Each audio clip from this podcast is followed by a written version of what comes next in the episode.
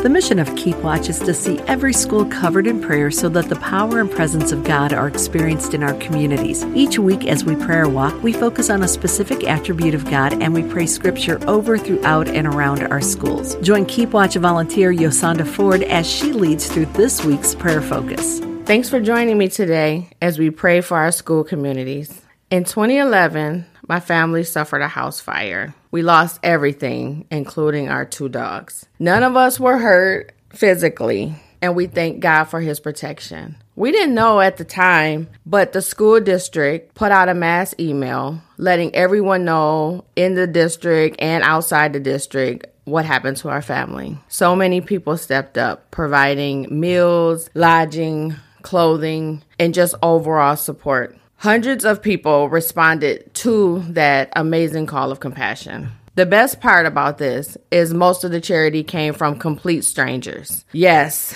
people we didn't know personally stepped up on our behalf. We are and still are truly overwhelmed by the amazing act of compassion. Years later, I still can't believe how the community responded to that situation. It was truly a God thing, and we are so grateful. May compassion be alive and well in today's school communities, meeting needs both large and small.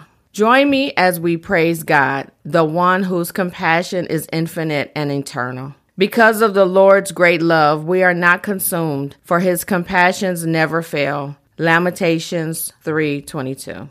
Father God, we praise you. We glorify your name, King of kings and Lord of lords. We pray for hearts that are compassion-focused. We read in 1 Peter 3:8, "Finally, all of you be like-minded, be sympathetic, love one another, be compassionate and humble." Jesus, we come to you in prayer for our compassion-driven students and community. Lord, we ask for resources that align with your will and purpose. We pray for protection of their hearts and clarity of their minds. Keep them encouraged during times of trial. Guide them with your loving kindness. Finally, we pray for hearts that lack compassion. Be kind and compassionate to one another, forgiving each other just as Christ, God, forgave you. Ephesians 4:32. Dear Heavenly Father, we ask now for you to come into the hearts of those who lack compassion. We ask for their hearts to be softened and minds renewed to carry your purpose. We ask for anything that is hindering them to be removed in the name of your Son, Jesus.